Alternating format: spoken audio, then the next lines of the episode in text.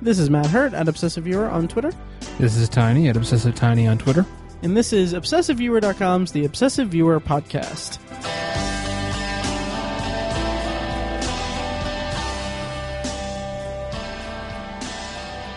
Welcome to The Obsessive Viewer. We're a weekly movie and TV podcast that covers a specific topic, be it genre, trope, movie, or show. Each episode, epi- each episode, you can find back episodes at ovpodcast.com, find the blog at obsessiveviewer.com, and subscribe to the subreddit at r slash obsessiveviewer.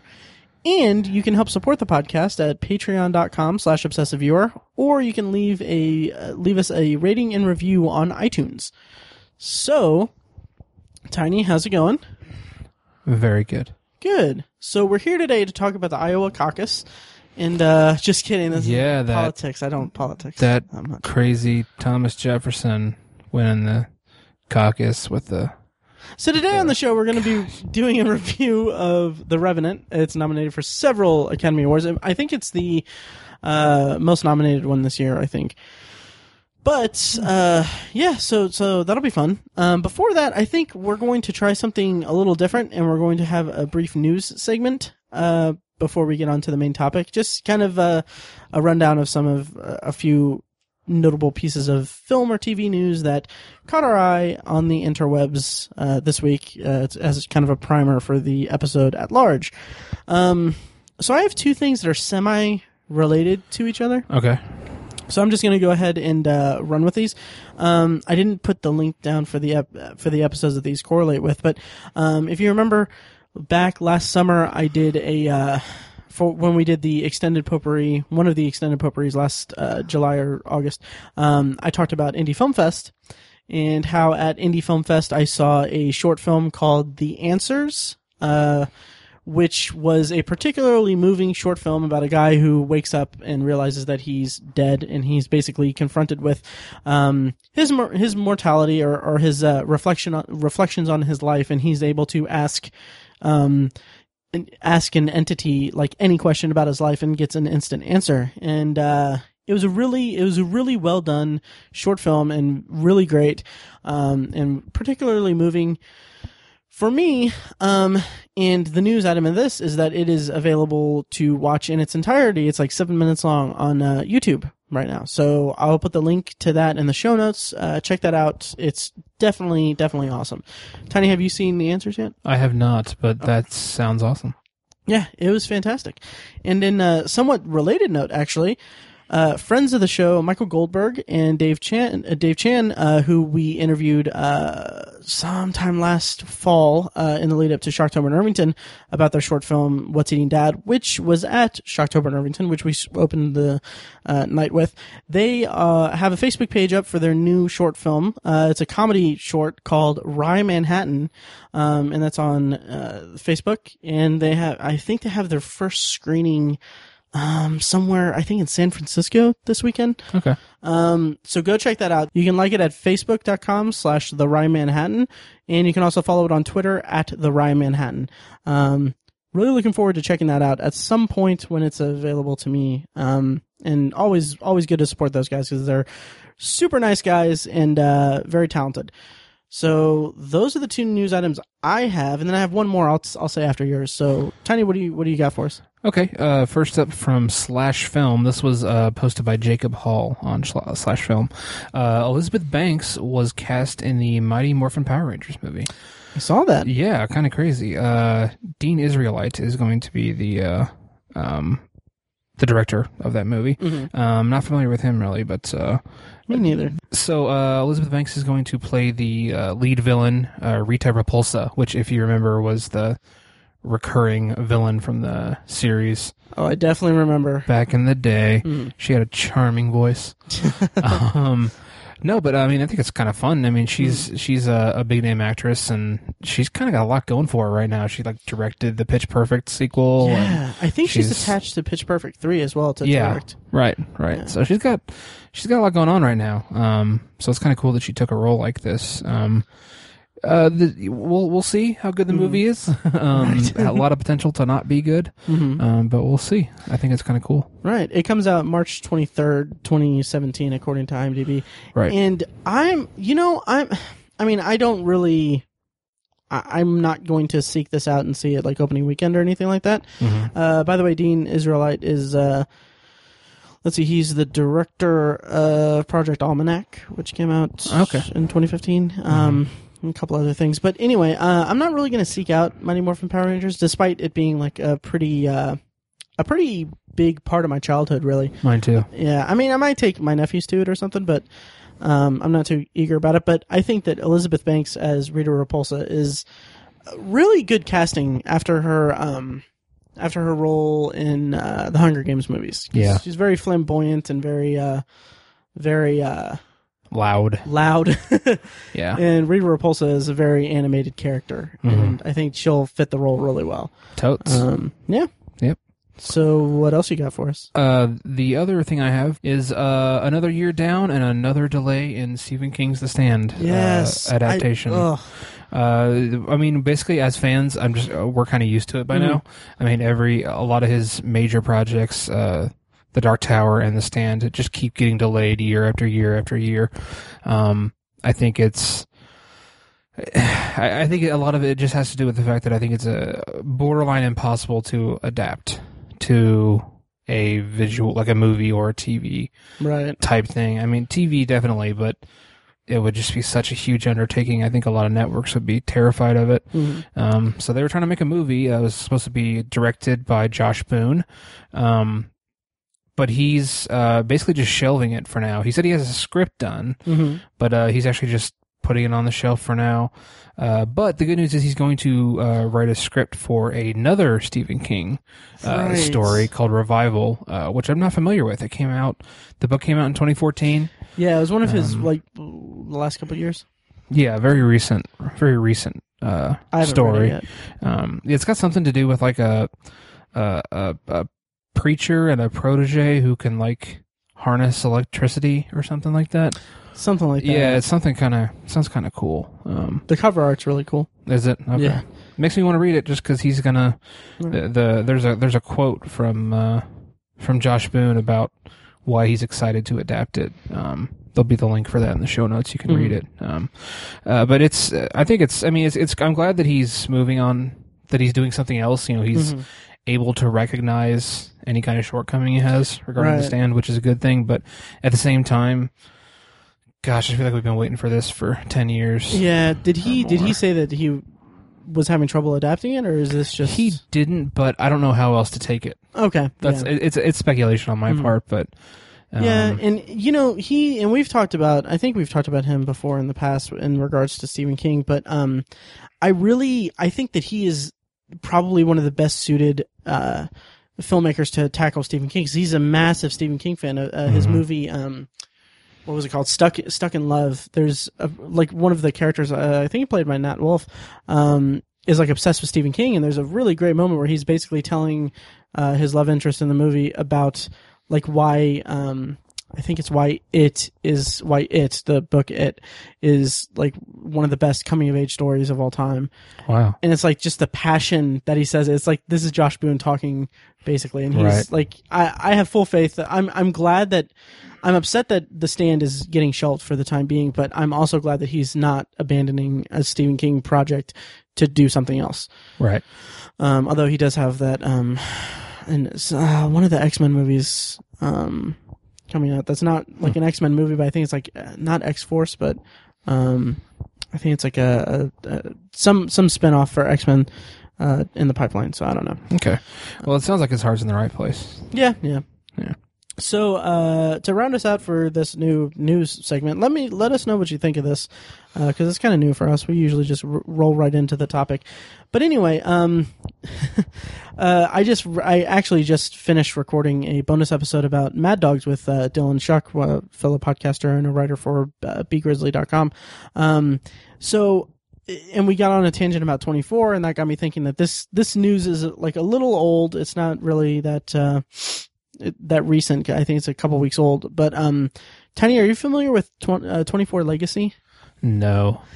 it is a uh it is a uh, um a spin-off tv show Oh god. that it's going to be uh it's not going to have jack bauer in it Okay. um it's going to be Uh, the the star of it is going to be uh, Corey Hawkins of Straight Outta Compton. Okay. I think they're shooting for a 13 episode order, so it's not going to be a full 24 episode like the Okay. Live Another Day miniseries. But basically, uh, Corey Hawkins is going to play Eric Carter. A uh, this is this is the description for him. He's a strong and smart guy who came from a very rough background and turned his life around in the Army Rangers. Uh, now back home in Virginia with his wife Nicole, he's pulled back into action as his past comes comes looking for him. Uh, so he was Dr. Dre and Straight Outta Compton, and you know if they can if they can resurrect this property and do it right, um, more power to him. Maybe it'll maybe it'll be a hit. Hmm. Um, because really, like reflecting on twenty four, it wasn't. I mean, it wasn't like Breaking Bad or anything like that. I think this is part of what Dylan said in our bonus episode, but I mean, it wasn't like top tier television. It was it was popcorn, fun, action, adventure, thriller, and all that stuff. Um, not really meant to be taken all that seriously, although I sure as hell did take it incredibly seriously. Yeah. Um, so we'll see. It'll be interesting. cool. Um, so yeah, so that basically rounds us out for this new news segment. Again, let us know what you think because flying by the seat of our pants here. Um, so this week on the podcast, we're going to be reviewing Revenant, The Revenant, uh, by Alejandro G. Inarritu. Uh, his after last year's or 2014's uh, Birdman. This is his next film. Um, got nominated for Best Actor, Best. Did did Tom Hardy get Supporting Actor nomination? I don't think so. know. I think he did. Okay. Um, best probably a bunch of a bunch of nominations. A bunch of nominations. Yeah. Yeah. Um. So yeah. So it's it's the Revenant, man. Tiny, what did you think? You've seen it a lot uh, more recent than I have. So what did you? What were your overall thoughts on the Revenant? By the way, we will have a. If we dip into spoilers, uh, we will notify you accordingly. Okay. Um, I saw it Sunday, um, a couple days ago. Uh, much later than I wanted to. I was super excited for the movie, and I, I wanted to go see it pretty pretty soon after it came out, but uh, just kind of had trouble finding the time. Um, I I'm kind of glad I waited though, because uh, just had a, a relatively empty theater, so I got to kind of Nice. enjoy it myself. Um, not by myself, but pretty close. Um, Mhm. but it was uh it was it was a really just an amazing ride of a movie um it's uh it- it's it's one of those movies that that plays with a plays with classical themes um but still makes it the movie makes it their own and, and kind of puts a new spin on it um and you know classics are classics for a reason they're just they they just all you can all they always resonate with their audiences and they always hit the right notes and and uh, evoke the emotion from their their audiences and everything. It's just and that's exactly what the Revenant did. Um, I I was really blown away by the movie. Um, it was just it it felt like it felt like being on a ride. You know, I think I think Journey uh, sort of Journey kind of movies have that have that uh, effect if they're done re- if they're done well Mhm. and this movie was done really well. Um, it's uh, it's it's not a movie for everybody because it's very th- th- there's long long gaps where there's har- almost no dialogue and um, it's it's such a visually and, and performance va- performance based movie, um, which I think was was to its credit, but it's just not that style is not always accessible for everyone. Um, Right. um, and so I'm glad that the movie didn't take any take any liberties or, or ta do any shortcuts in regards to that. You know, I think Alejandro Inarritu had a he had a vision for this, and he stuck to that. He wasn't going to cut corners, or I think he wasn't going to you know do things to to make the movie accessible to a, to a broader audience. He was going to make it accessible to a specific audience, and I think he he handled that perfectly. Um, I I, th- I think it just the movie hit on all eight cylinders and never let off the gas as far as I'm concerned. Um, it was an awesome movie. The performances were unbelievable. Uh, the cinematography was gorgeous. Um, there's just so many amazing things to say about the movie. Um, I, I hardly have. I don't know if I have any critis- criticisms of it. Um, it was really great. I, I loved it, and I think it deserves all the all the hype and the nominations it's getting. Nice. Um, what did you think of? Uh, well, we can get into that in a little bit. I'll I'll give my overall thoughts. Um, basically, I I thought that it was incredible. Um, just from sheer visual styles and, and filmmaking techniques, it was it was absolutely jaw dropping. There are a couple, there are various segments where it's it's like it's one of the most luscious and and visually arresting movies I've ever seen. Um, there's a sequence early on where their uh, their camp is being attacked and like the way that Inarritu shoots it, it's it's like it's it's hard to describe, but it, it it reminds me of like you know in video games when when you're like you have aim assist on and you and you aim at someone and then take them out, um, and then you hit aim assist again and it jumps to the next person. yeah, that's kind of the visual style that he imp- implemented in this. Is like it's there's it's a long continuous take all through just the carnage of this of this big huge um, uh, battle scene is the, is the best I can describe. They're not soldiers or anything, but a, a battle scene at this camp, and uh, it'll it'll just zoom in on a close up of one character, and then like they'll get like an arrow through the eye, or and they'll get like taken out in some other fashion, and then it'll just zoom over to the next one, and it just follows this progression that's through several different viewpoints um, in this style, and it's just it's just unbelievable. It's just incredible, and. Uh, and just the the way that he just the way that he shoots these scenes. I mean, I don't know I don't know enough about the technical aspects of it. I don't know what um, kind of like uh, what kind of camera he used or anything like that, but it's like one of the most impressional impress uh, impressive uh, like digital films I've I've ever seen shot. There's something about the color palette throughout it that's just so I mean, it almost feels like it almost feels animated in a way just mm. the hmm. way that the color is is depicted on the screen it's it's just it's uh, um, unbelievably um, beautiful mm-hmm. and then there's also a couple like even in that first sequence really there's like a, like a lot of it's shot from like low angles like almost to the ground and up at the characters and it's i mean it's just it's something that you don't really see like that that method of filmmaking uh, or that that angle for that type of shot for that type of scene is just so it's almost disorienting. And that, that, I think that's part of what what he's going for. It's disorienting and it's something that's just completely unexpected. And it's what the characters are going through is an unexpected uh, assault on their camp and everything. And then as the movie progresses like you said it is it is kind of a classic kind of western setup. It's you know there's a character who something happens. He's he's left for dead, and then he goes on to seek revenge on people that harmed him. Um, in in some ways, we'll talk more about it in a spoiler section, I'm sure, but I want to keep it as vague as possible for the people who haven't seen it yet. Um, but that's I mean that's just a very basic kind of straightforward premise, and I think that it's it's played really well in this movie, especially since, um, as you said, the performances are just astounding. Like uh, Leonardo DiCaprio is getting a lot of credit and a lot of uh, people are really excited about this. Hopefully, being his year to win an Oscar, which he hasn't won an Oscar yet.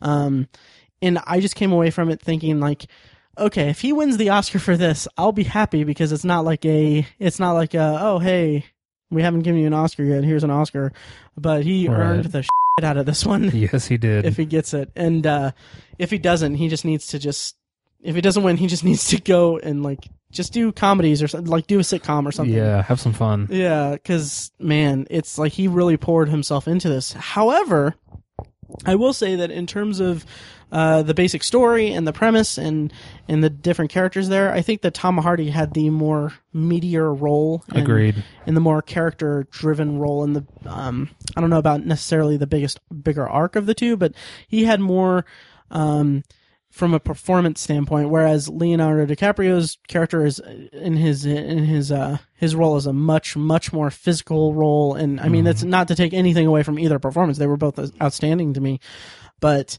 I think that um you get a lot more into the psyche of Tom Hardy's character than you do Leo's, and. Tom mm-hmm. Hardy is a freaking a very interesting like his character is a very interesting person mm-hmm. um and there's some really interesting things that happen and it's he could have been a run of the mill like villain he could have you know purposely done something but you can kind of see his point of view and it's it's kind of slowly unfurled or un, uh, shown to us throughout the movie you kind of see more and more of his perspective and you kind of get the sense that okay i it's wrong, but um, he has his reasons. like he's he's. I mean, it's not. He's still a bad guy, but I can really understand where he's coming from, and that's something that I, you don't really get to see handled that well or done that well uh, that often, and that's something I really appreciated about this movie. Totally. Um, and then uh, Domhnall Gleeson was also in this movie, um, Yes, he was. which I, I liked him a lot. I thought that he was better in this than in Star Wars, um, hmm and probably better than he was in Brooklyn. Um, on my guest spot on Film Schlubs reviewing Brooklyn, I, I ranked uh, the Domhnall Gleeson performances. I can't remember how how it shook out, uh, but he he was in four movies last year in 2015. He was in The Revenant, uh, Star Wars, Brooklyn, and Ex Machina. And I think Okay. Ex I think Ex Machina was tops for me, but I think this was number two. Okay. Um, yeah. So anyway, the really incredible, really incredible experience. I, I really, really liked the performances, uh, and I I really think that uh, Tom Hardy, in addition to Leonardo DiCaprio, like they both gave incredible performances, and uh, Tom Hardy, in particular, was just really really fantastic to me. He he was great at playing a despicable character that has such a matter of fact personality. hmm Um, yeah, and uh, not to take anything away from Leo's performance, but um, I just I kind of connected to the performance of Tom Hardy uh, quite a bit, and yeah, also, um, this is all these are all my broad topics or my broad thoughts on it, but um, also I want to just mention the freaking score in this movie. Yeah. Like, did you notice? Like, did you pick up on the score? Like, did you notice if it was good or not? Or I totally did. I, I loved Okay. how subdued it was. Yeah. Oh, yeah. And it kind of played on the same theme. I'm not a musical person, so I don't know much about the actual uh technique techniques of making music by any stretch but like there's a theme that's played throughout. It's on the on the soundtrack it's actually the uh the revenant theme i think or main theme. But it's like it's just such a haunting like like almost sorrowful kind of kind of tone of uh of a string or something. But it's i mean it just sounds just amazing. Like i kind of wish that um it would have been nominated for best score which is kind of silly because it was nominated for basically everything else but Mm. uh, I just want to mention that Bryce Dessner apparently composed the score, and it's, I mean, it was just haunting, atmospheric, and it, like, the sounds of it almost belongs in a horror movie, which at Yeah. times this movie was kind of horrific, but, yeah. um, yeah, but it's, it's just, I, and I really love the way that the score wor- worked in tandem with, like, the, nat- the sounds of nature in the movie. Like, there's some scenes where they're, um, I think, uh, you might want to refresh my memory on this, but there's a scene where uh, people are camping and they're looking up at the sky, and you can kind of hear the trees rustling, and Mhm. it's just it's just like the sound design of that was just amazing. Agreed. Um, yeah, and yeah, and it's it's a movie that didn't need um it didn't need a very a really electric or a really bells and whistles kind of score right. Or it's bombastic it's, or anything. yeah yeah it it, it, it needed a, a a simple and uh subdued and and and just appropriate somber kind of musical score it Mhm. didn't didn't anything crazy because the uh, the other sounds of nature it was a very it was a very symphonic movie anyways Right. um so uh, yeah I, I agree i loved the music in Mhm. it and i definitely noticed yeah yeah. I'll put some of the music in when uh, we transition to spoilers.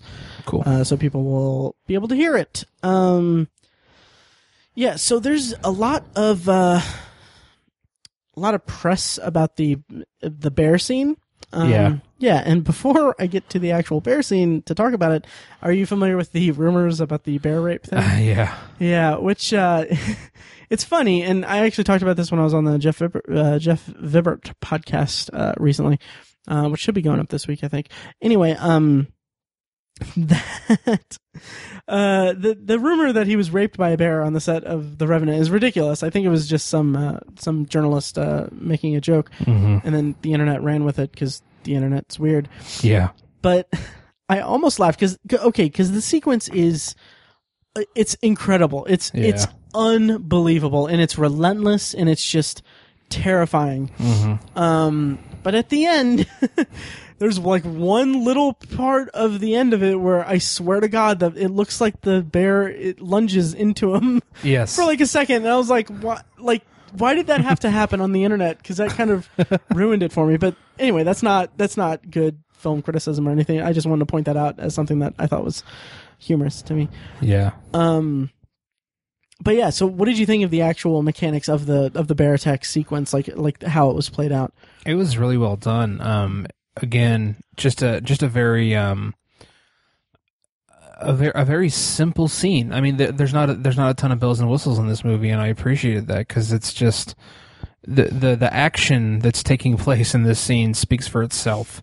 You don't need any any crazy cuts or f- filters and wide lenses and all this junk. Just just let this happen. Let this event happen and let it speak for itself. And and you know don't don't try to edit edit edit it into like some some crazy thing. Just Some quick cutting and yeah, exactly. Yeah. exactly. It was all it was all very on the surface, just very very plain, and and and that that was so effective because the, it's just such an such a horrific thing that happens. There's the the sound of flesh tearing and and just the the the. The, the borderline joviality of the bear just kind of just kind of just kind of batting him around a little bit but you know when it's a when it's a 2000 pound animal with with four inch long claws doing it to an average sized man it's it's absolute chaos and it's just a horrific thing. So um I, I appreciated the style of just letting that action speak for itself and just being uh being representative enough to let it let it be, let it being itself don't don't go crazy with it and right. but don't don't Michael Bay it Right, and, and Yeah. it's funny, and I and I don't mean this as a criticism of what you said or anything, but like when you said like it was it was very simple or straightforward or however you phrased it, I was like, like I just imagine like everyone that worked on that scene, like freaking out. Not that not like you didn't diminish their their work or anything like that because you were saying that it was you know it was very straightforward and everything, and I think that's part of what makes it such an such a memorable scene is that it is like just a like it like the camera moves and everything along with it but it's like it's it's not like you said it's like it's not quick cuts it's not uh, shortcuts to to save money on post production or anything like that but uh it i mean it's just there it's just it's Yeah. just freaking there and it's so brutal um it wasn't filmed like an action scene exactly that's what I exactly. meant by straightforward Right, right, Yeah. right. Yeah. Um, but I, and I just think that it's funny that we're at a time in in move in in just general filmmaking uh, discussion that that something that is so obviously so labor intensive on the filmmaking part that it's it's so funny that in our in our in our vernacular and everything we say like oh that's that's a straightforward way to do it when it's Yeah. there's so much technicality to it and and like it's it's just funny to me that um because the alternative is just really quick and frenetic action that's that's just really uh, incomprehensible really yeah and it's just something that I really appreciate about the movie. Um, and also it it also resonated with me quite a bit because as as listeners of the podcast know, I have a cat named Pizza Roll. oh god And when I got her, I know. And when I got her, like I could feel the pain that Leo was going through because when I first got pizza, like she, like she, like would jump on me and like climb up my back and everything. So like I have like scars on my back or scratches on my back of my cat trying to climb up me and everything. Like when I was when I'm like just wearing a shirt and everything now.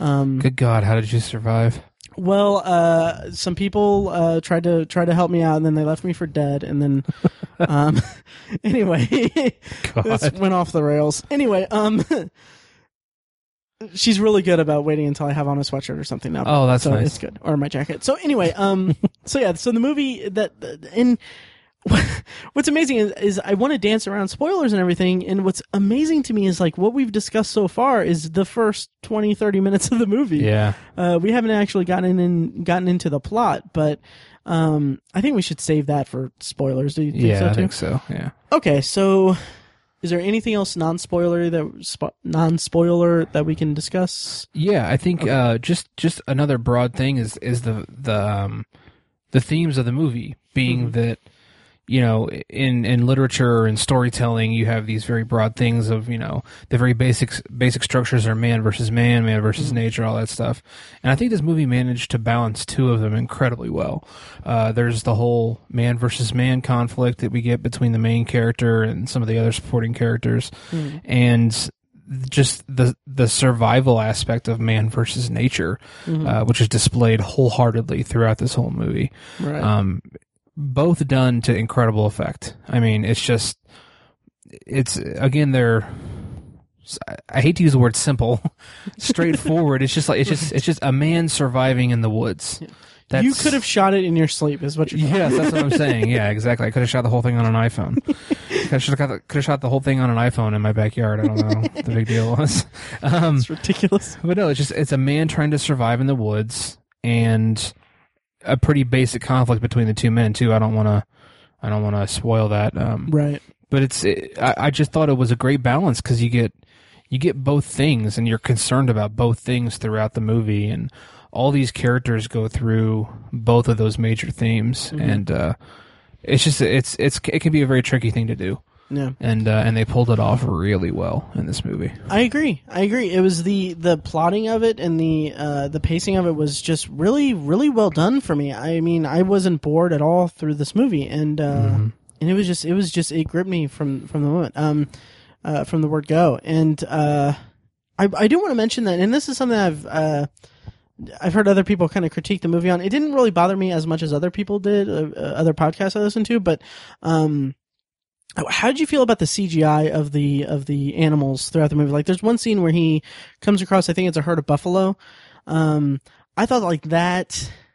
It it wasn't bad, but I I think that the rendering of the of the animals wasn't really quite up to snuff. Did you catch that at all, or did you have that feeling? I agree 100%. Okay. I wish they would have spent a little more money there or something. Yeah. Taken taken a little more time because yeah, it, it felt very CGI. Mhm. The sound was really good, Right. But yeah, the visually it it it uh, it left something to be desired. hmm I agree. Yeah, and that's I mean, But the bear attack, on the other hand, Yeah, exactly. That, that was like almost flawless. Oh, yeah. CGI. You knew it was CGI because you can't have a bear attack a person in real life. yet. Um, yet.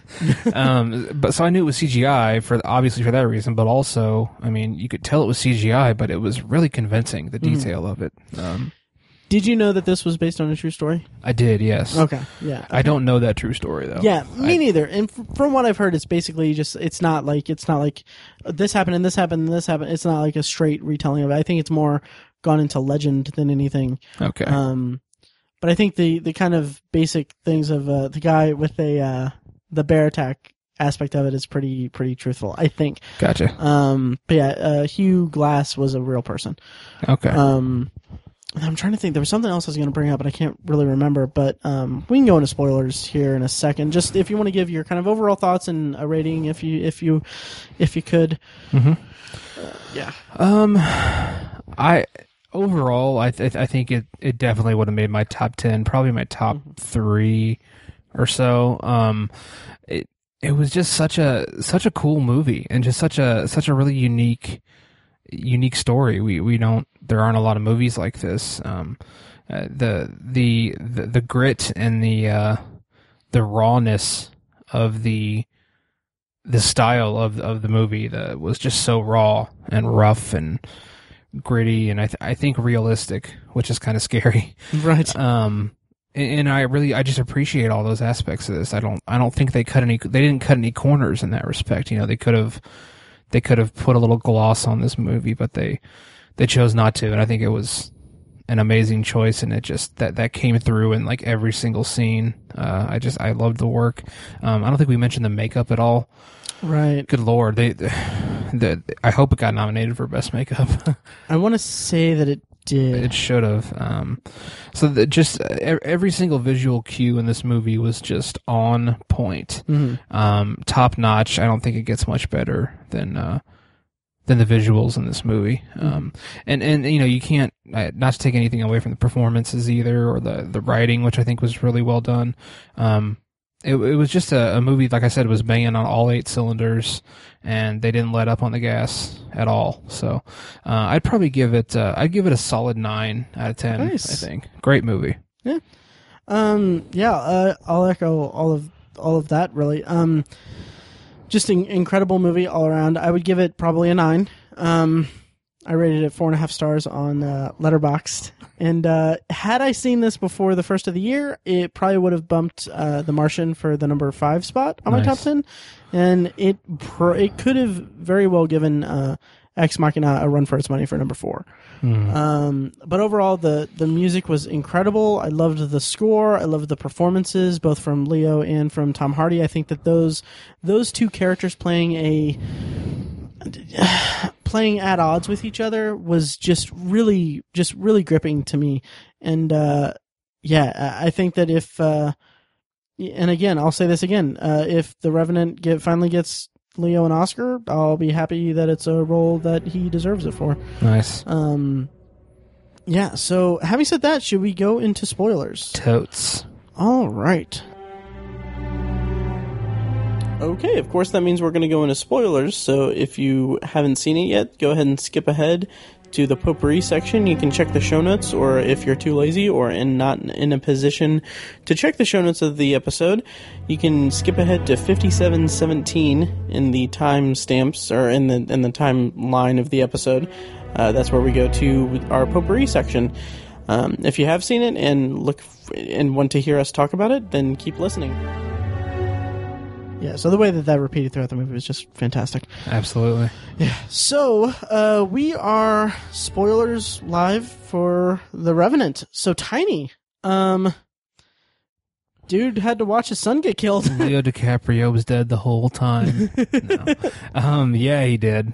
That Yeah. was man, that was rough. that was so, so brutal. And I love the, I don't want to say, um, I don't want to say the moral gray area of it because he still killed the damn kid. Yeah. but I can, I, it's so weird to have a movie where there's a guy who's clearly like, clearly off his rocker, clearly not well adjusted, all that stuff, but you can see where he's coming from. You can see why. It's, Yeah. it's so great that it's not like, it's not like he did this just because he didn't like him or he didn't like the kid. It's like he was, if he, in his mind, from his perspective, he was somewhat forced to, forced to do it where I mean anyone else would you know argue with that. But you it's the movie was just fantastic at painting his perspective of it. And that's such a rare gift for filmmaking and for storytelling hmm to be able to show that side of it. So Yeah, it's it's rare that you uh you sympathize with a villain and, and kind of Mhm. You come to the under you come to an understanding with the villain. That's that's a very that's you don't see that too often. And again, difficult to do. Um I think I think the fact that uh the character of Fitzgerald played by Tom Hardy um, the fact that he chose to put himself in that situation is what ultimately makes him the villain. I mean, right that's that's where that's where it begins. I'll say. I, th- I think all the arguing and bickering before that, you know, you can be like, well, he's kind of got a point. You know, I can't really disagree with him too much. And then it gets to the point where he chooses to put himself in the situation. I'm like, all right, he's he's voluntarily putting himself in a situation where he knows what he wants to do, and he's Right. he's exploiting that situation. So that's that that's villainous in and of itself. And then when he stabs the guy's son to death, that's that's where he goes off the deep end. Um, so yeah, I, I totally agree. There's there's there's some sympathetic action there, and I, I can understand some of that. But he he just he takes it a little far. right Um, uh, and he's cl- clearly just a selfish, vindictive person. Mhm. Um, but you know, the, the the movie has this theme of survival throughout it. Um, there's there's a great line uh, pretty early on that Fitzgerald has where, um, I, I think uh, maybe uh, the captain says something along the lines of "You want to get back to your life" or something like that, and he says, "What life? I don't have a life." and and and you know these people back in this time period they weren't they didn't really have lives. The, the Mhm. people that chose to live this lifestyle they uh they didn't really have lives. They basically just survived. It was just about like these are the obstacles i have for today and these obstacles want to kill me. Right. And they overcame them and managed to survive. That's what that's what life was like for a lot of mm. people back then and it's and he also just wanted to get his money. Like he wanted Yeah. to get paid. Right he did a for job all the yeah. work that he did yeah. Right right. So it's I- hard I work mean- killing kids. It's ridiculous. Anyway what were you saying? But anyway, the, the survival i- is a theme that I was just incredibly impressed by. This mm. was this was some the the odds of this the, the stakes of the movie Yeah. were just insurmountable. And and to see them overcame was it was just it was amazing. I mean, these are just just the the pinnacle of human survival. It's it's really incredible. Mhm. There is a sequence in it that you're gonna have to refresh my memory. It's been it's been uh, several weeks since I or a few weeks since I've seen this movie, but um, Mhm. so you've seen it a lot sooner than me. But um, so there's a scene where Fitzgerald is talking about surviving a scalping, Mhm. which was freaking like just the way that he tells it so gripping Yeah. and amazing but he in that scene when he's talking to um the kid I, I don't remember the name Yeah. yeah um anyway so so he's talking about it and he he compares himself to god Yeah. and he like at that point at that point i was like okay well he has kind of a complex about him uh, but then later he has this anecdote about his dad and he uh, if i'm remembering correctly he talks about how his dad said that he found god and it ended up being just the squirrel that he Right. and then he watched his dad kill the squirrel And he ate it. Yeah. and he ate it and uh and like i i i felt like that that i mean it was a little it- i mean it might have been a little on the nose but i love the way that it was depicted because it just explains who fitzgerald is and, and Yeah. his nature and um i i couldn't I, I was trying to piece together what exactly it meant it's like is, is fitzgerald just a dominant person like a like someone who's only out for his own survival and it's it kind of plays on those themes and it, it was just it really brought out his character for me and I mean, it just it Fitzgerald for me was just the strongest character in the movie. I agree. I think I think he was the most well-rounded. Mhm. Um, I, I mean, he he was very everything about him was very on the surface. He didn't he didn't keep things bottled up, obviously. Right. Um, so I, I totally agree with that. I think I I- have trouble saying Tom Hardy gave the better performance because I'm not sure he did, Right. but I They're I think different performances too. So th- yeah, they're very like you said. Uh, Leo DiCaprio's is very physical. Mhm. Um, th- th- they're just two different things that aren't aren't necessarily comparable. Mhm. Um, but uh, I don't think we need to choose. We don't need to say, well, this one was better than that. We don't need right. to. And 'cause- and let me be clear, that's not what I'm doing at all. Like, oh yeah, you're right. yeah. Leo is his like I keep saying it's a physical performance and everything, and it is very much a physical performance. So it's also it's also a very internal performance. Like you can see the agony in his face when he's laying there like helplessly watching his son get murdered. Yes. and it's just like you can feel the pain in his in his eyes in those in those scenes and i mean just both characters were really remarkably played by by their actors and um i'm going to talk a little bit about the kind of i guess final showdown between the two Yes. um i didn't really see that many trailers but apparently it's spoiled in the trailer the uh, uh him on the horse on the back to to ta- to shoot Tom Uh-huh. Hardy Okay. uh, but um, that final like fight by the by the um, was it a river? Yeah, the other Uh, riverbank. on the riverbank. yeah, Um, just like that was just so brutal. it really It was was. so raw. Uh huh. Um, and I kind of felt like, um, the the resolution of it was kind of silly. Let's let's okay, let's backtrack and talk about the um the Indian subplot Mhm. with finding like the Indian chief guy finding his daughter. Mhm. Um, how'd you feel about that? Because I felt it was a little bit disconnected for me for a while. Absolutely. Um, yeah, and it it kind of it came together well when um, Hugh Glass stumbled upon um, her, and if I'm remembering correctly, she was part of the French people that the Indians were trading with. Was it French or they were French. Yeah, I think I think it's implied they kidnapped her though. Yeah. Yeah. Okay. Not that she was just with them, but Okay, Uh, right, right, right. They they kidnapped her and they were raping her and everything, but yeah. like it's uh, like that. It was interesting to me because they were trading for horses so that they could go get her, Right. not knowing that she was presumably there at the time. Right. Right. Um, I, I thought that that was a nice touch, but it it did it did feel really disconnected. It kind of at first it kind of took me out of it because I, I was thinking, I thought for early on I thought that. I, I couldn't I like I couldn't make sense of it. I was like, why are why are they showing us these this group? And I was thinking like, did did um uh, uh Hugh Glass are they talking about the kids? Uh, I think his name was Hawk. Uh, his mother is that what's going Oh, on there? okay. And I, I, it just kind of lost me there at first. Mhm. Um, but that wasn't the case.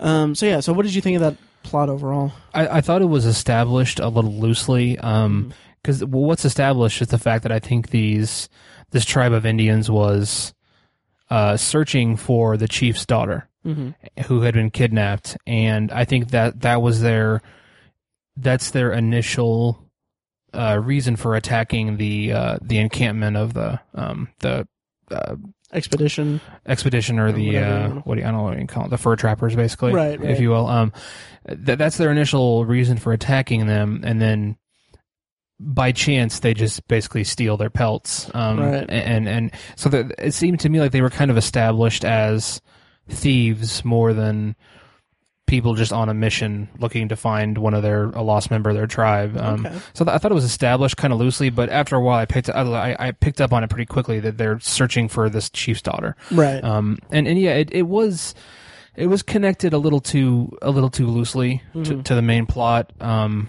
I not to say it was disinteresting or anything, but uh, I I really I enjoyed the way it connected in the end. Um, I it was uh I, I thought it was kind of obvious that it was going to happen that uh that this girl this the chief's daughter was going to find her way back to the to the Indian tribe right. and it was going to pay off somehow in the Mhm. end. Not exactly sure how. Um, I thought that last line with uh, Hugh Glass saying to saying to Fitzgerald, "What um, he's gonna let fate decide," or, or whatever it was. he said, "Revenge is in God's hands." I think. right, right. That's what he said. Like, well, I mean, you kind of knew what was going to happen when he let him into the. I mean, it's like yeah. you know, all right, it wasn't a big mystery what was going to happen to the guy. You know, yeah, it was kind of, kind of a. I had more of a. Tr- I had more of a problem with the line itself yeah, than the fact that it happened. I'll put it that right, way. yeah. Um, like even if it was, even if they were like, uh, I don't, I don't know. This is a so super uh, loose whatever, but um. If like if like the tribe was further down, like and like if if like if uh if um um Hugh Hugh Glass could only see that's his name right Hugh Glass I, I never. I don't think they ever established his first name, did they? I think they did Maybe they did. I know glasses, right? right anyways if if the tribe was at like farther down like barely within uh I uh, um wow what's the word I'm looking for the um The riverbank. re- yeah barely within view of of uh, Leo DiCaprio and then he did that and said that like that would that would have been nice but I mean they were like I mean they were like They're like twenty yards away. they could hear him say it yeah, yeah, I agree. It was, and that I mean that's a minor that's a minor thing, Yeah, but it, it could have been handled a little better, I think. Yeah, I think but- so too, and it is Hugh Glass, Hugh Glass. so I'm gonna have to keep all that in. But um, okay. Yeah. Um. Yeah, I I think uh, I think it's important to address the violence in the movie Mhm. um, because it's it is very violent, uh, but I think it's all.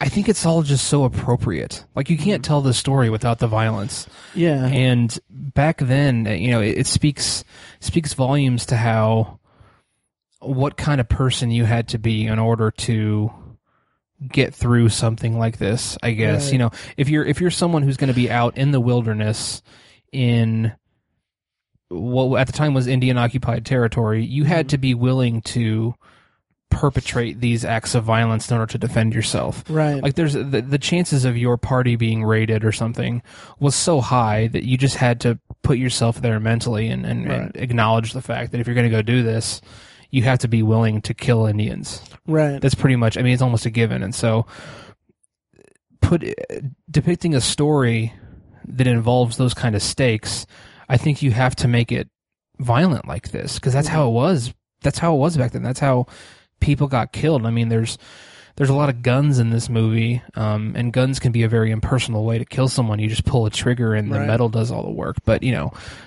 back in the day you know it's it took a minute to load up a gun right, and so th- throughout this movie, there's a lot of people being stabbed with knives. There's Mhm. a lot of uh, melee attacks, and it's all just hard to watch. People Oh, getting yeah. their faces cracked open with gun butts and stuff like that.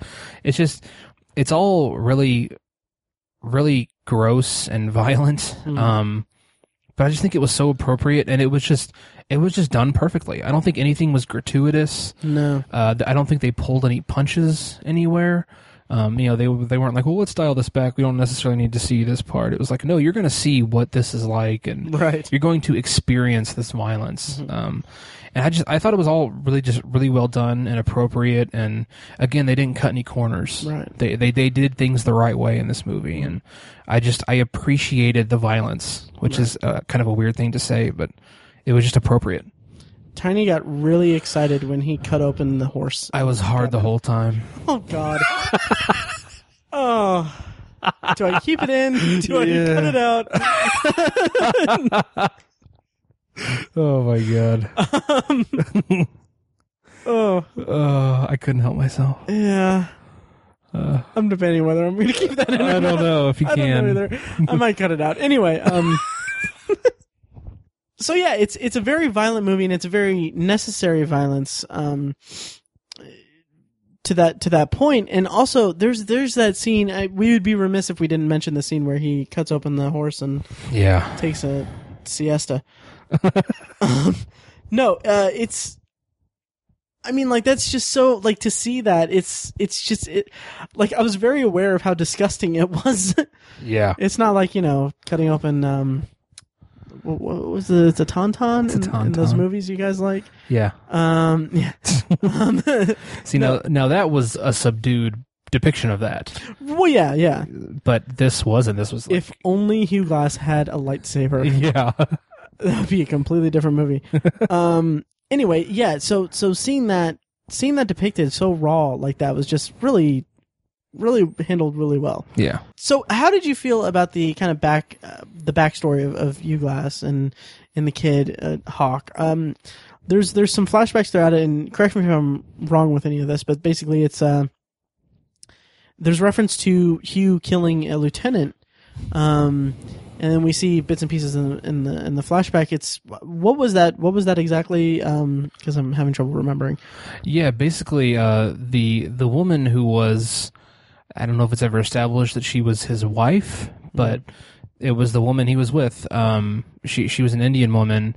Uh, he had a child with her, and their camp was raided by I, I assumed I think they were British troops. I think so. didn't look like a didn't look like American troops. Right. Um, but they were their camp was raided and his wife got killed. Um, and he I think in response uh, killed the man back, and it right. it kind of haunted him for the rest of his life, and sort of it put him in this the situation where he had to take this job basically Mm. to help support his family and, and use what skills he had to to make a way through his life and um yeah that was that was an interesting setup and like throughout the movie there's uh very spiritual dream like situations where he's he has visions and uh, might say hallucin- hallucinations of his wife Right. um, who's uh, kind of guiding him through this conflict and, and through this this rough time in his life. Um, I mean, I, I think without that, the the motivations of the character are a little. The stakes are a little lower, maybe, or, or the the motivations of the character aren't quite as heavy and relatable. I, I think the fact that all he has left as far as family is is his son, Mhm. and he's using and he's he's in the pursuit of uh, vengeance for his son. Um, it's I, I don't I don't think you know I think if his son had survived and he had just been you know uh, Fitzgerald had just left him for dead, I don't think you'd have the revenge plot. Right. But because the son died and because his wife was murdered and he feels like he owes her something to you know raise their son the right way and, and be a Mhm. good father to him i think it all just kind of it all blends together and gives the right motivations to the character um, Yeah. I think the the hallucinations and the spiritual stuff was a little. It, it, it tended to be a little bit of a bump in the road. I think A little bit. I think Um, they they did it a little bit too much. a little bit too much. Yeah, A, a couple scenes would have been good, Right. or maybe just one big one hmm that sets him on sets him on his path. Right. Uh, would have been very appropriate and I think really well done, and I Mhm. would have agreed with it. But I think it just it it, it made an appearance a few too many times. um, uh, like I said, glad it was there, but uh, it, I think it could have been handled slightly handled slightly differently. But I don't think it was quite to the detriment of the movie. I agree. Yeah. Yeah. Um, visually, it was it was very uh, very interesting. Um, Very like lucid, dreamlike. yeah. Yeah. Um, or euphoric. Very a very euphoric feel to it. Right. Um, Yeah. uh, uh, uh, uh, wow. Ethereal. Ethereal. Yeah. Yeah, That's a good way I to put it. swear to God, I almost said urethral.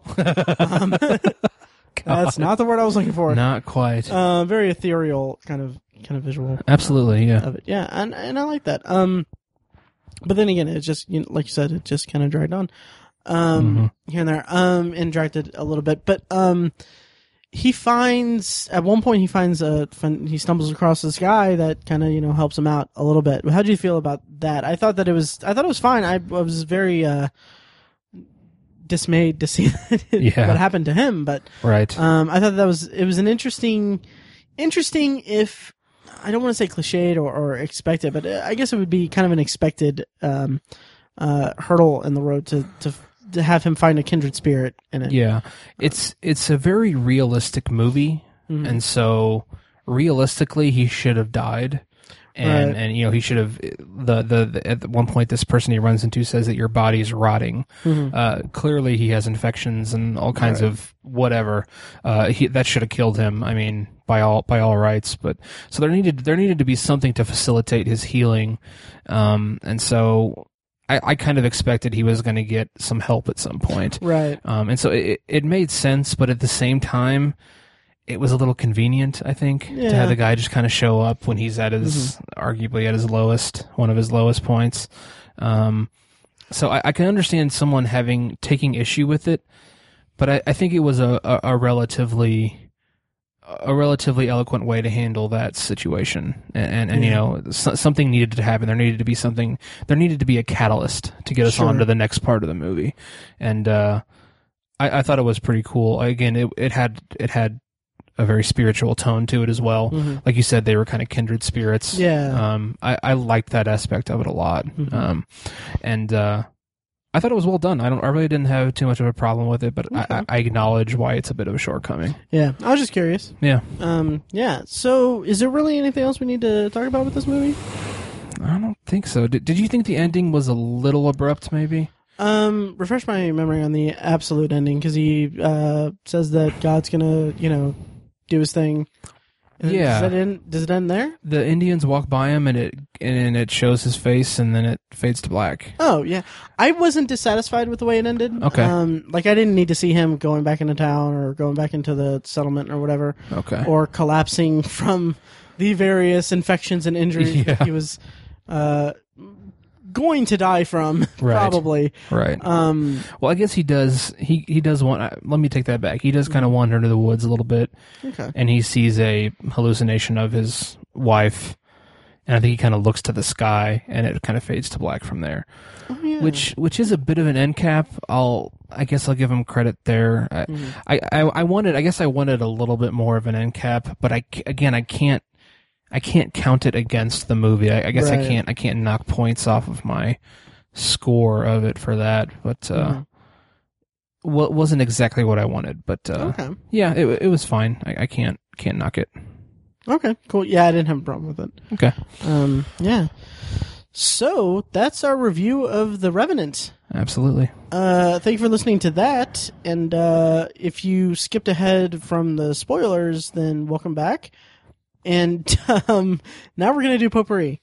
Potpourri. Yes, for first time listeners of the show, potpourri is the section of the podcast where we talk about whatever we want as long as it smells good, is the what we use to describe it. Um, basically, anything we're watching, anything we're looking forward to, anything uh, that's kind of been in front of our eyes or want to be in front of our eyes, uh, which is a weird way to say it. Anyway, potpourri, that's what we're doing. Um, Tiny, you have two things I have two. and I have three. I'm going to start us off with last week on the show on OV 151. Uh, Tiny, you picked out of the bag for me to watch a random random movie from my Netflix queue or Hulu or Amazon. Draw, drawing from the bag, you got Netflix, and you picked one of the numbers I don't remember, um, but it ended up being the station agent. Nice. Yes, and uh, like a good podcaster, I watched it. Um, uh, so I watched it. It's uh, Tom Tom McCarthy's 2003 movie uh, with Peter Dinklage as a loner a, a loner guy who after his after his only friend dies, he inherits a uh, an, a, a piece of property that's in a, an old uh, train depot, um, and then he goes there to live a solitary life, but becomes uh, uh, friendly with uh, a an outspoken uh, uh, hot dog vendor guy and a uh, a woman with her own personal uh, struggles, Right. basically. Um, that's a rundown of it. It's worth noting that it was written and directed by Tom McCarthy. I don't think it was his first movie, um, but he is nominated this year for directing uh, Spotlight, which is also nominated for Best Picture and a slew of other nominations.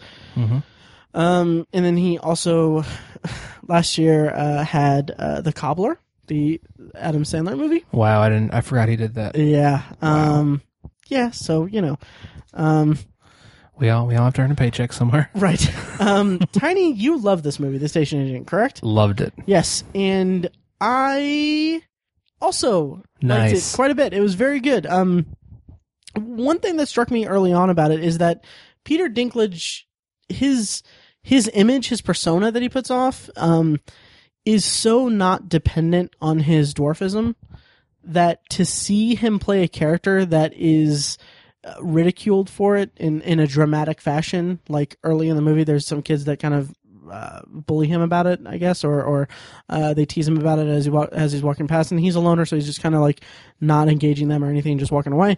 To see that is so bizarre to me. um, here in 2016, where I know him from, you know, he he plays. Well, obviously, he's most noted for um, uh, Tyrion Tyrion Lannister in um, Game of Thrones, which is which is a um, I don't know what the technical term in the Game of Thrones universe is for it. He's an he's the imp. Um, Mhm. Yeah. uh, he he had like it's it's part of the character, but he's again he's such a strong character and he's such such a strong presence that to see him play a character that is um so personally affected by by um people's perceptions of him is so just so jarring to me and it's it it's work it works to great effect because he plays it incredibly well um it seems like a very personal performance for him and it's very it's just very melancholy and and the way that he is like he like I said in the description he is a loner and he basically just wants to live alone forever. Um and it's just it's just sad to me because you can tell how internal that is and how much of a how much of a struggle it is for him to connect with other people. Um and so so the other uh, actors in the movie is uh, as Joe the um uh, aforementioned hot dog vendor guy it's Bobby Cannavale who I'm a big fan of Love him. hmm and uh I want to say did he did he beat Peter Dinklage for um best supporting actor Emmy in uh for Boardwalk Empire was that I think he, he did. Yeah. I think so. He did, yeah. That's interesting. Mhm. Um, and then Patricia Clarkson plays Olivia, the uh, woman with some personal issues I of her love own. her too. She was great in She's it. a fantastic actress. Oh, she's she's amazing, and she was really great in this movie. Also featured in this movie is Michelle Williams. Oh, who- yeah. I'm a huge fan of hers. I I, I kind of wish. I think she has a movie that's at Sundance now, or maybe I think a couple movies actually. Um, so I hope that I get to see more of her soon, because I really like her as a dramatic actress. Mhm. Um. So yeah, it, so there's there's some really nice moments in this movie. There's uh, this really this one moment that really stuck out to me is that after Finn, played by Peter Dinklage, is uh, forms the friendship with Bobby Cannavale's Joe, um, they kind of. I think this is more when Joe's forcing his friendship on yeah, basically. Finn, yeah. Um, Finn is he, he- so to set the scene. He's um, Finn is sitting on a bench next to a train track. Um, and he's just sitting there. It's in town. It's it's far away. And then Olivia gives Joe a a, a ride to to find him to hang out with him, basically. And he goes and he sits down next to him. And there's this.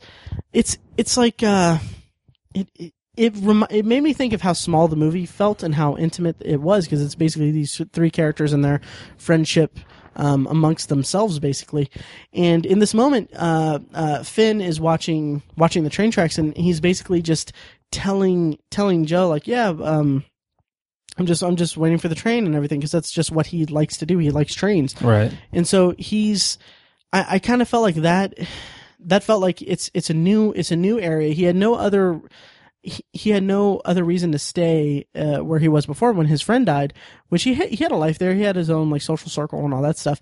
But once his friend died that's when he just up and left and wanted to this life of solitude. But it felt like him finding the train track and just sitting there and watching the train there's a moment where he tells joe that um the last train passed about an hour and a half ago.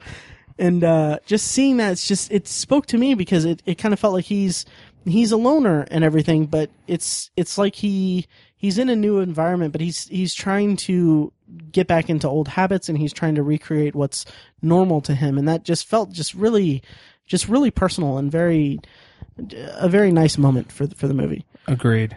Yeah. Uh, when I, I haven't seen it for years, Mhm. but I remember just like instantly falling in love with all three characters. yeah The characters are just so so strong in this movie, Mhm. and and I love the. The, how how multidimensional they are, Mhm. and, and how all those dimensions find their way to the surface, and and and how through their friendship, r- reluctantly as they got into them, I think uh, they they find the flaws in themselves and and, and find a way to kind of get through life. I think it's Yeah. it's such a cool movie. I just mm. the characters are just so so great. Mm-hmm. Um, I, I I've always meant to purchase it. I just never mm-hmm. have. It's I'd love to see it again. It's just, it's such a fun movie. Well, it's currently on Netflix. Is it? Yeah, and which is why I watched it this time. Yeah. Yeah. Anyway, um, I couldn't remember if it was Netflix or Hulu. Or right, right, right. Yeah. Um, anyway, so yeah, to, to kind of round it out, I, I'm a I'm a huge sucker for these types of movies where it's like these flawed or otherwise damaged characters um, finding each other and, and repairing each other through, Mm-hmm. through their friendship. Like I'm I'm such a sucker for that dynamic in a movie, Yeah. and this was a really great representation of it. Great. Um, yeah, I'm glad you liked it. yeah. Good, good picking out of the bag, Tiny. Totes. Good picking out of the bag. uh, so that is my first potpourri. Tiny, what is your first potpourri? My first potpourri is the movie Focus, which I think came out in was it 2015 or It was very early 2015, Very January or early. February. Okay, very early 2015. Uh, the movie Focus, uh, starring Will Smith and uh, Margot Robbie. Robbie, Robbie. is it Robbie? Robbie or Robbie? I think it's Robbie. Margot Robbie. Um, as well as a couple other people. Um, I uh, I didn't have much interest in it. I, I felt like um, the movie was going to be successful because of Will Smith and uh, because of Margot Robbie because she's very attractive. Um, I, I thought I thought it just had those two things working for it, and that's why it was gonna. If it had any success, it was because of those two things. Um, and and I, I was mostly right. Uh, it was it was it was an okay movie. I it actually held my attention pretty darn well. Um, Will Smith and Margot Robbie have really good chemistry. Nice. Um, I, I totally bought their relationship and their their give and take throughout the movie. Um, they're fantastic together. I, I was I was really pleased. I wish they had a better script to work with.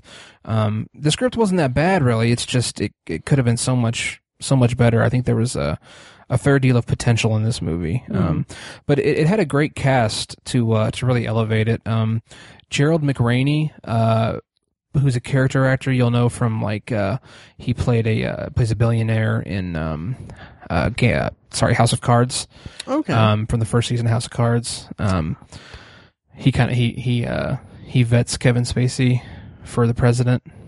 oh, uh, Raymond Tusk? Yes, there That's you go. him? Oh, okay. Yeah. What's his Uh, name again? Uh, Gerald McRaney. That, is the okay, actor. yeah. yeah. Yeah. He was also, he was in season two of House Cards as well. Was he in the second? I couldn't. Yeah, he is. He was like the big right. adversary. Right, right. Yeah. Um, he's a fantastic character actor, um, and I think he was the best part of this movie. He was just, he was so antagonistic and just very, uh, very in your face kind of character. I really loved him in this. He again had great chemistry with Will Smith. Um, uh, there, there's a lot to like about the movie. I, th- I think the the plot is kind of its cr- kind of its downfall a little bit. It's just kind of kind of strung together, not not particularly clever. I think um, it's all about con men and you know conning people into things, um, which which is a great premise for a story. Um, I just I wasn't as interested in the story as I was the characters. Um, I, I think all all the actors really embraced their characters and did, did a pretty good job with them. Um, so that's really the high point of it. Um, also, uh, Rodrigo Santoro, uh, famous for Xerxes in the movie 300, and he was also in a couple episodes of Lost. Um, he did a pretty good job. He had a, again, an antagonistic kind of character. Um, he was good. Uh, Adrian Martinez was a supporting character that did a terrific job. Um, there's a very cool scene with BD Wong at uh, the Super Bowl. Um, there's there's just a lot of cool, uh, very very cool, subtle performances that I really appreciated. Um, just a, a great cast. Everyone really really dug in. So that was the the highlight of the movie. Um, but again, the story just kind of blah, whatever. Um, I think I gave it like a. I think I gave it like three stars out of five. Um, Okay. If you're bored and it's on, it's a decent thing to watch. I I kind of had fun with it. Um, yeah. Um, I, when seeing the trailers for it, all I thought was, uh, this looks a lot like Matchstick Men. uh, It was not. you- It wasn't as clever as Matchstick Men. gotcha. Um, okay. yeah, but similar in that the characters are the best part. Okay. I think that's what I think about Matchstick Men, anyways. Right. Nice. Um, so if you don't mind, I'll go with my next one.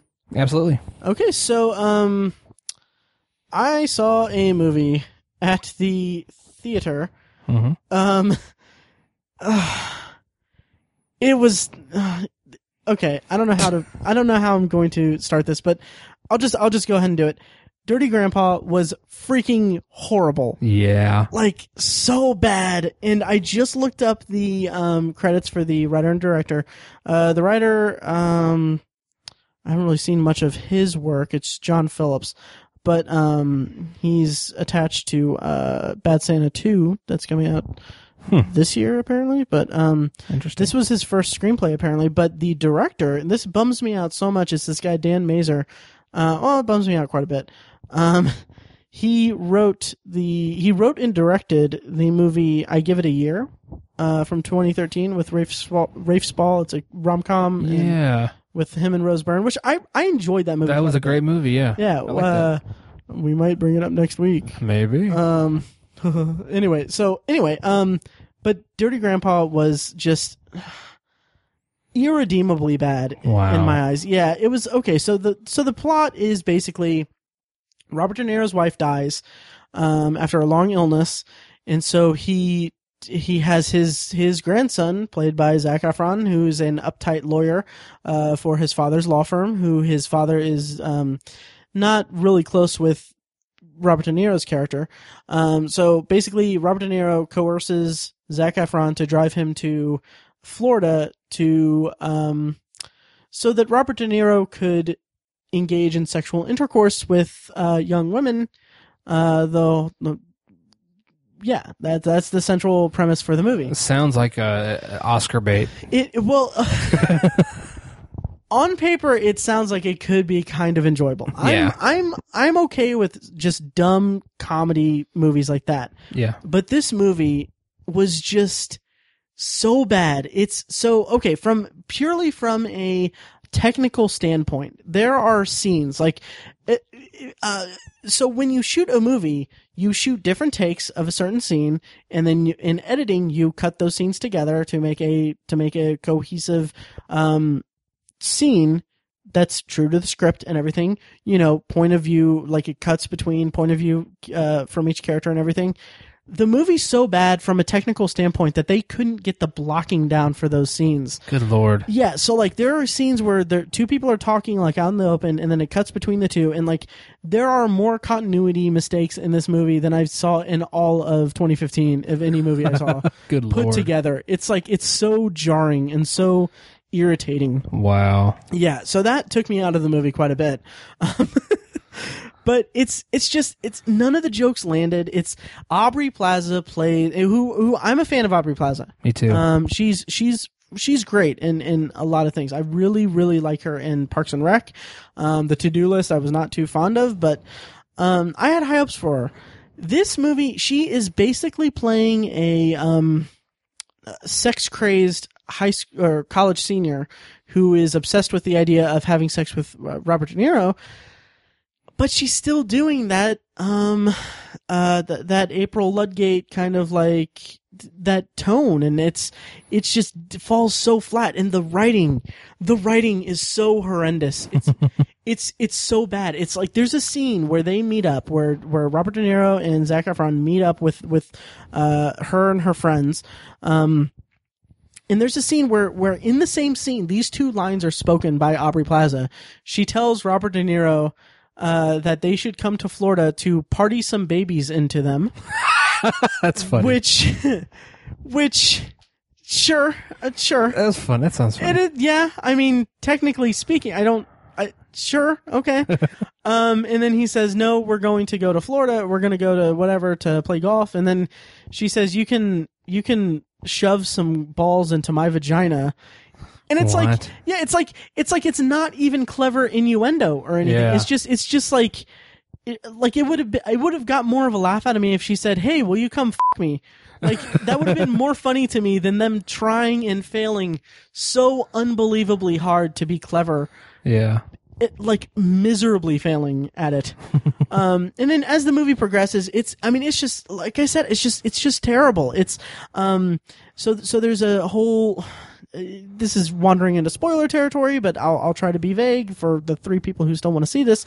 Um, seriously do not waste your money on seeing this in the theater it's if it's still in the theater just don't if if you think that it's going to be fun wait for it to be on redbox or something because my god or netflix but um so there's a scene there's a whole arc where um Zac Efron is this uptight lawyer as i mentioned before. He's he's you know he's just super focused on his career and everything. None of it like it totally falls flat. It's it's just doesn't it something about his performance just feels like I don't buy him as this character. I don't buy him as the straight guy in this in this scenario. And he strikes up this he's he's engaged to a woman that it's clear that he's not meant to be with. And then he meets this he meets this girl that he used to uh, uh that he knew in college and uh and they strike up a friendship and then they have like a few scenes together and then they fall in love blah blah blah. Um but I don't buy the relationship. I don't buy that romance or anything. And then there's a scene, and this is where, okay, okay, longtime listeners of this podcast, people who know me personally, everyone, I, I'm very clear about this.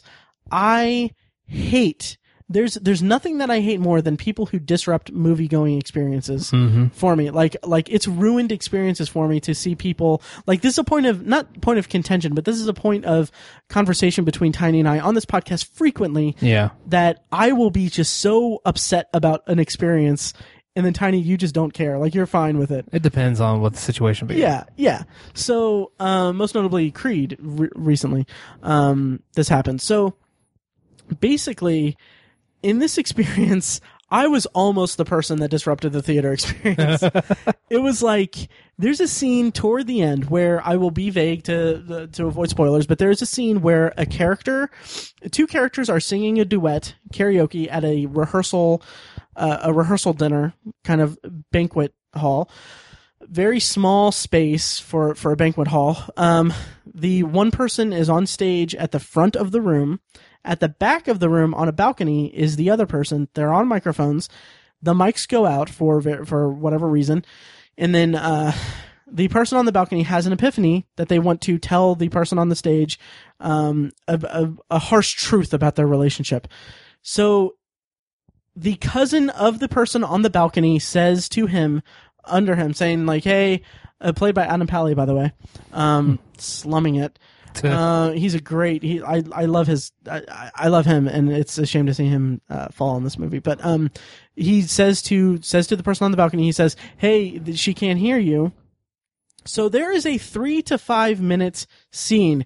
Basically, the amount of time that I've had to spend setting this up is the amount of time that this gag ran. Basically, where the person on the balcony says to the cousin, will you tell, will you pass this message along to her? Then says the message, and then three to five minutes of the cousin pointing to various people in the room saying, Hey, can, hey, uncle, whatever, can you pass this along? And, oh, I forgot that this guy's deaf uh, hey, cousin, whatever, can you pass this along to the person thing? Blah blah blah. Oh, oh, he has a uh, he has a voice modul- modulator thing. Yeah, because a lot Uh, of people have those. Yeah, oh yeah, and it's totally ripe for comedy and uh, all that. Um, and so they can understand. So, oh, we'll go to this goofy waiter who's very awkward and everything. And like throughout this entire se- th- this entire sequence, this is toward the end of the movie. I was so ready to just get the hell out of there. I almost stood up. I almost. I was so close to standing up and just yelling, "They're in the same fucking room. They're within earshot. Fuck this movie," and then walk out. I I I came so close to doing that Good lord. so close to doing that. Um, but the, but I didn't. And then uh, it's just the whole movie just was so horrible. And then Wow. yeah, it's it's so bad. And then at the end, spoiler jump 30, 30 seconds if you don't want to be spoiled. But um, there's a character who in, who comes comes up after being unconscious for about the last 15 minutes of screen time. Uh, comes up to uh, the main character and says, "Oh, I like her a lot. You should stay with her or whatever." And I'm like, this is literally the first time this this this person is seeing this seeing this person. Like this is the first inkling that this person has of anything going on. It's just, oh, this movie was infuriating. Do not see Dirty Grandpa, please. Uh, two bright points about it though. um, one is that uh, really good use of uh, um, a song by Matt and Kim at the beginning. Okay. Um, I think it was Daylight. That that song. I really like that song. Um, also used in the either pilot or second episode of Community. Uh, back in the day. Um, Okay. Back in the day, seven eight years ago. Anyway, um, And then two is that uh, oh oh, fun theater experience. I didn't stand up and do that, but uh, before the movie started, before the trailer started, I was sitting there and I I heard there were people sitting two rows behind me. And I just heard, and I felt so bad for this guy because I've been in this situation before. I just heard very loud snoring. Oh my god. Yeah, and like throughout the movie, I just basically heard, "Shh, "Wait, wake up, wake up, get up!"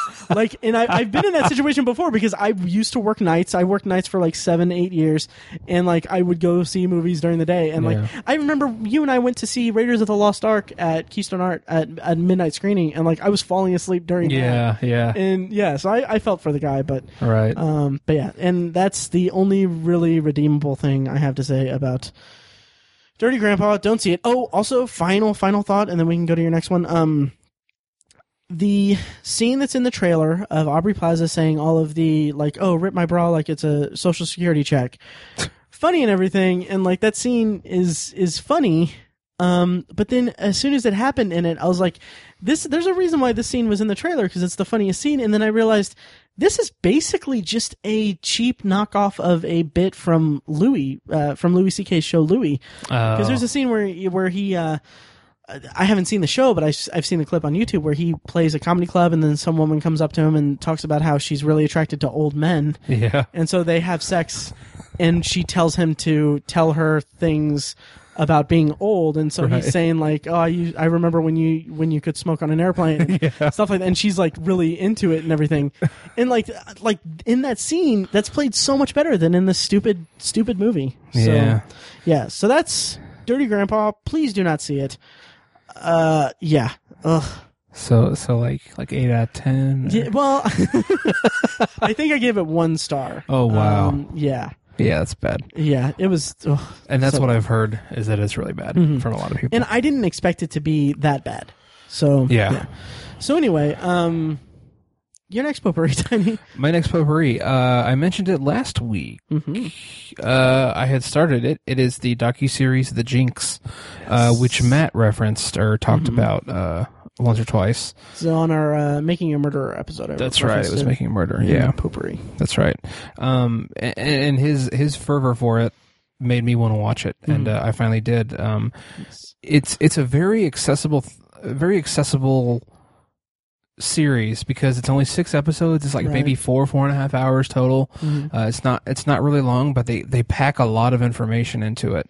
Um, I I really loved it. I was really enthralled by this documentary. Um, they it's it's such a it's such a different premise, being that you know this the the lead the lead subject, if you will, Robert Durst, should by all means not want to have himself in the limelight at all, and not want to be exposed to scrutiny or be put in a situation where he could screw up and let something slip. This guy should be a recluse, and and and he should keep his mouth shut, basically. But the the premise of the documentary is that the guy calls up this filmmaker and says, "Hey, interview me. I want you to get, I want to get my side of the story out there." Right. Uh talk about stupid.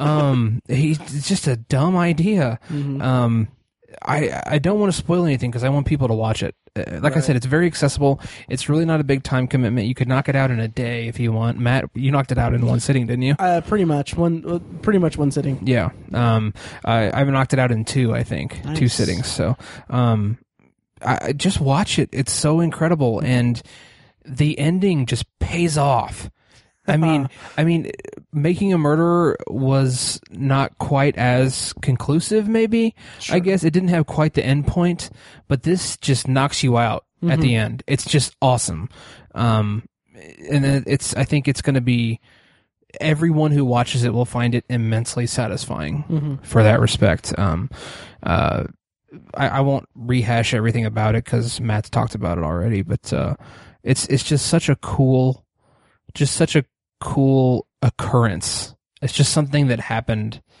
This interview that shouldn't have happened, and we all have access to it. It's just really, really incredible. Um, I think.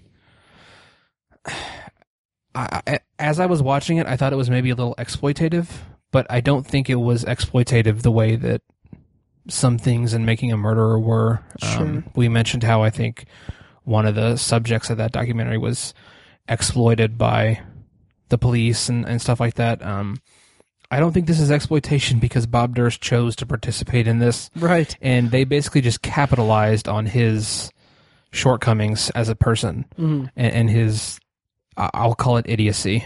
Yeah. um, it's it's just a really incredible thing. I mean, watch it because it's it's remarkable.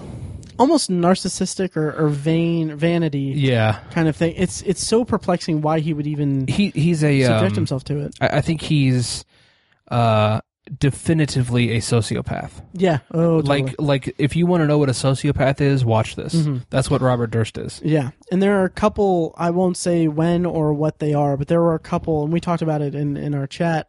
Um, there are a couple things, couple like uh, points in the documentary that it's just like it's it's so.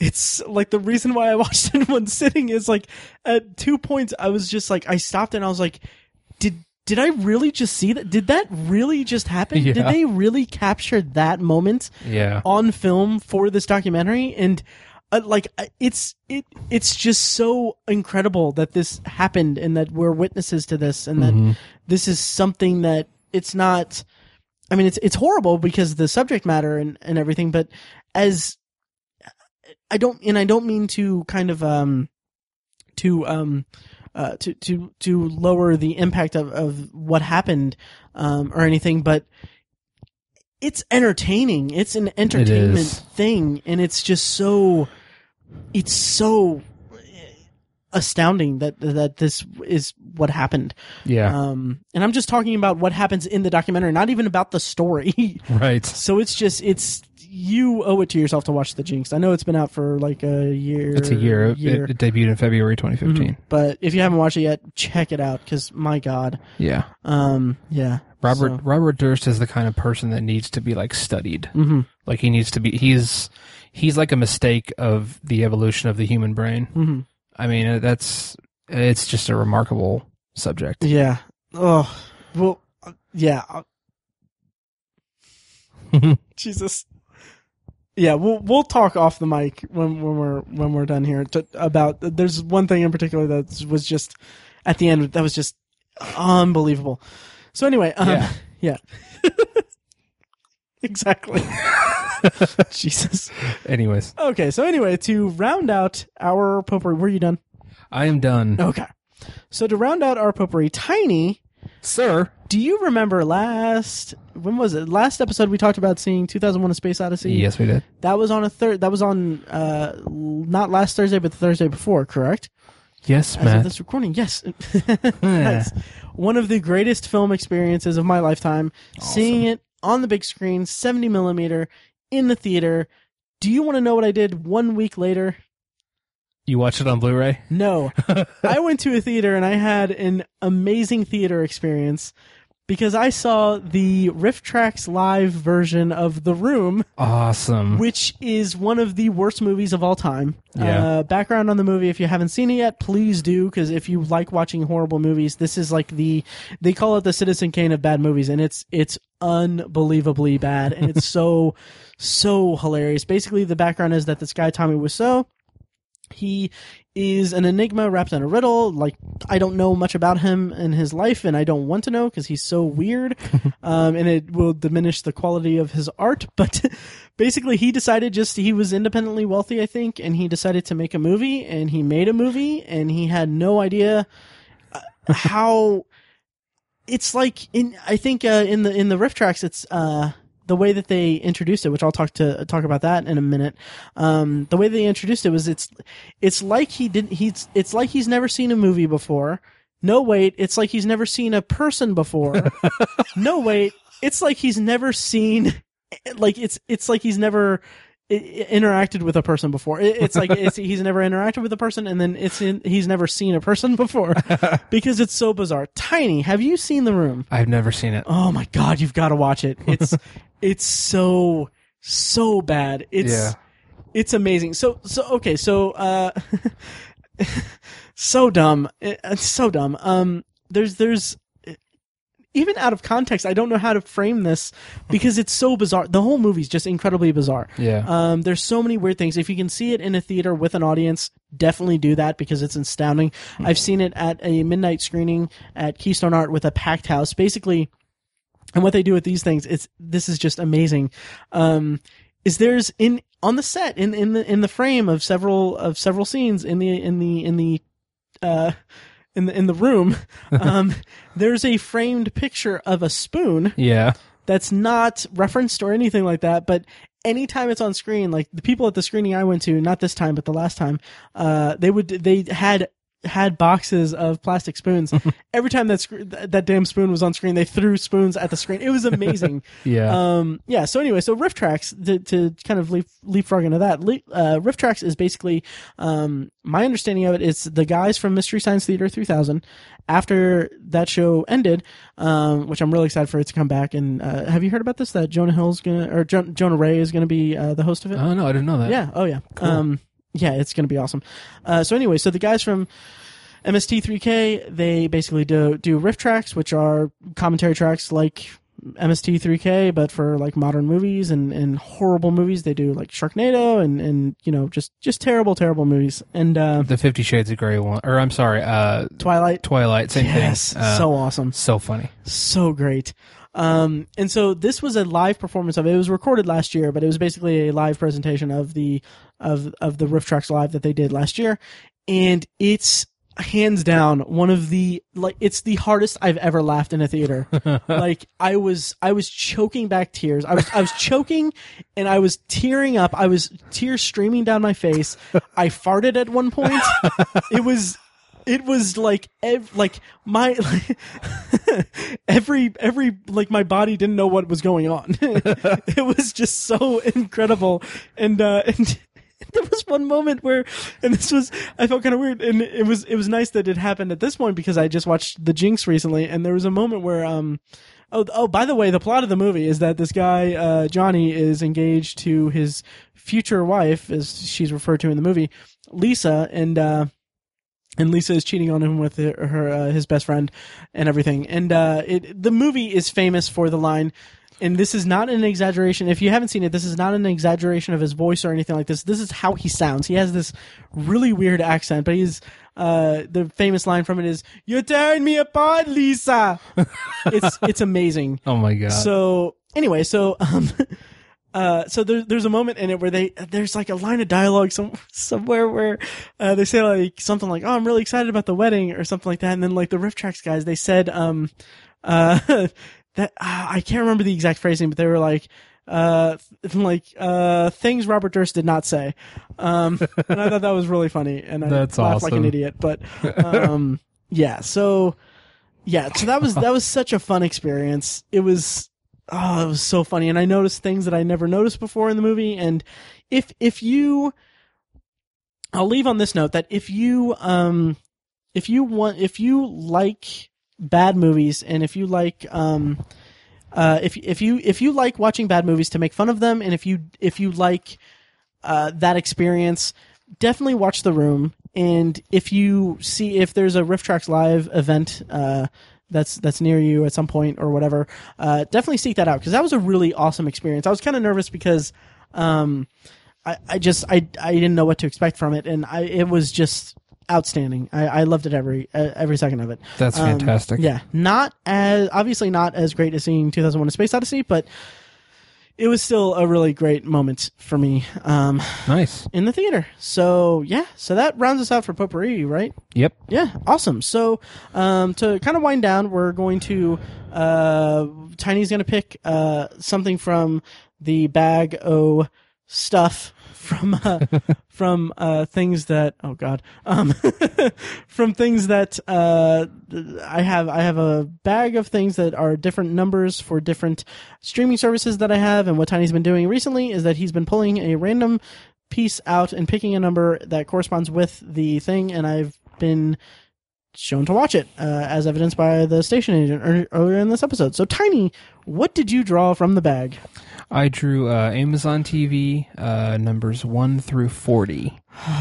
so I am going to pick uh, number seven. Number seven. Okay. bear with me. because there's seven days in a week. I don't know. I, re- I really like that you in that you input those those things to it.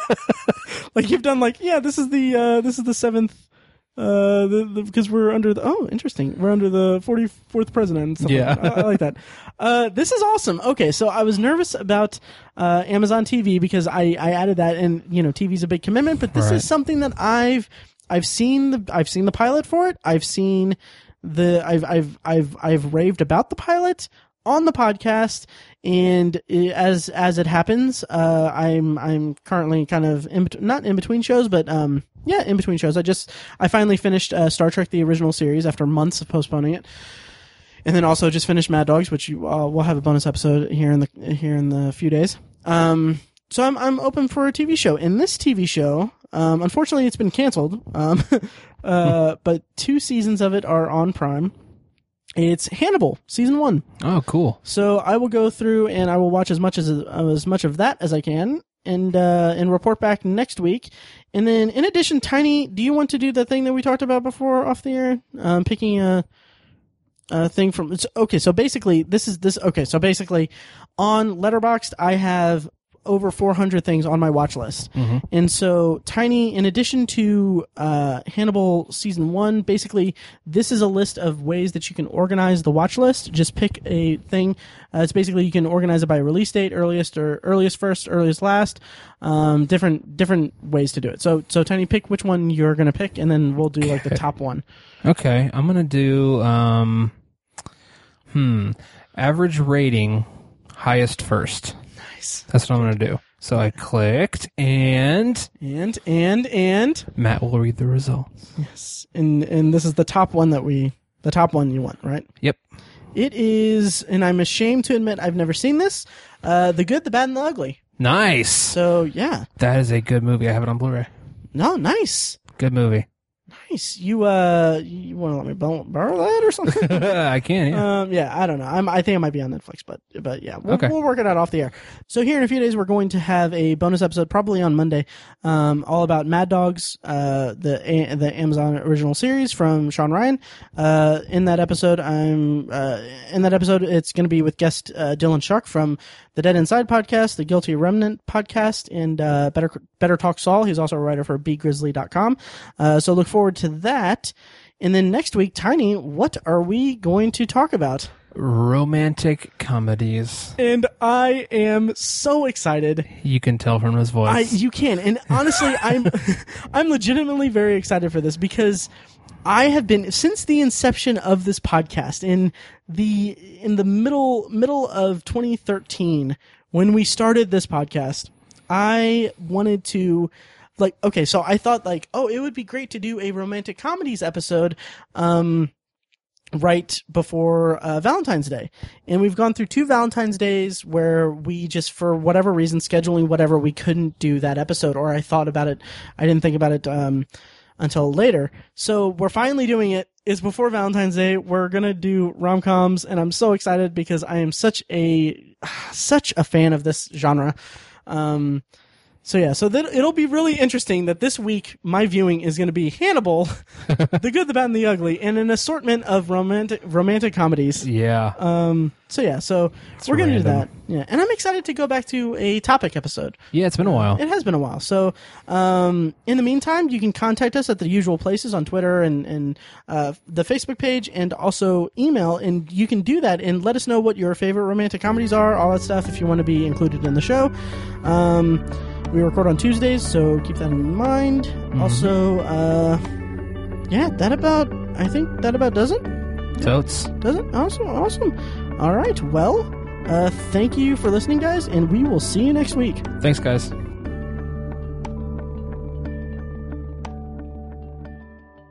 Don't see Dirty Grandpa. Seriously. Okay. Thanks, guys. Thank you for listening to The Obsessive Viewer, presented by ObsessiveViewer.com. You can find more of our episodes at ovpodcast.com, and you can subscribe to the show on iTunes, Stitcher, or your preferred podcast app. The Obsessive Viewer's theme song is An Eclipse of Events and is provided by Loudlike from their EP Mistakes We Must Make. You can find that and more great music from them on iTunes and like their Facebook page at facebook.com slash loudlikemusic. Any and all feedback on the podcast is encouraged. You can email the hosts individually at Matt, Tiny, or Mike at obsessiveviewer.com or send an email to the podcast in general at podcast at obsessiveviewer.com. Check out the Obsessive Viewer blog at obsessiveviewer.com where we post movie and TV reviews and the occasional editorial about the business of entertainment. You can also like us on Facebook at facebook.com slash the obsessive viewer and follow us on Twitter at obsessive viewer, at obsessive tiny, and at I am Mike White. If you want more obsessive content in your life, check out our sister site, obsessivebooknerd.com, for book reviews, author spotlights, and a general celebration of reading. Finally, if you're philosophically curious, check out Tiny's side project podcast, The Secular Perspective, which explores the concepts of faith, religion, and existence from the perspective of secular hosts. You can find that at thesecularperspective.com and subscribe to the podcast on the podcatcher of your choice. Again, thank you so much for listening. We love you. Be excellent to each other.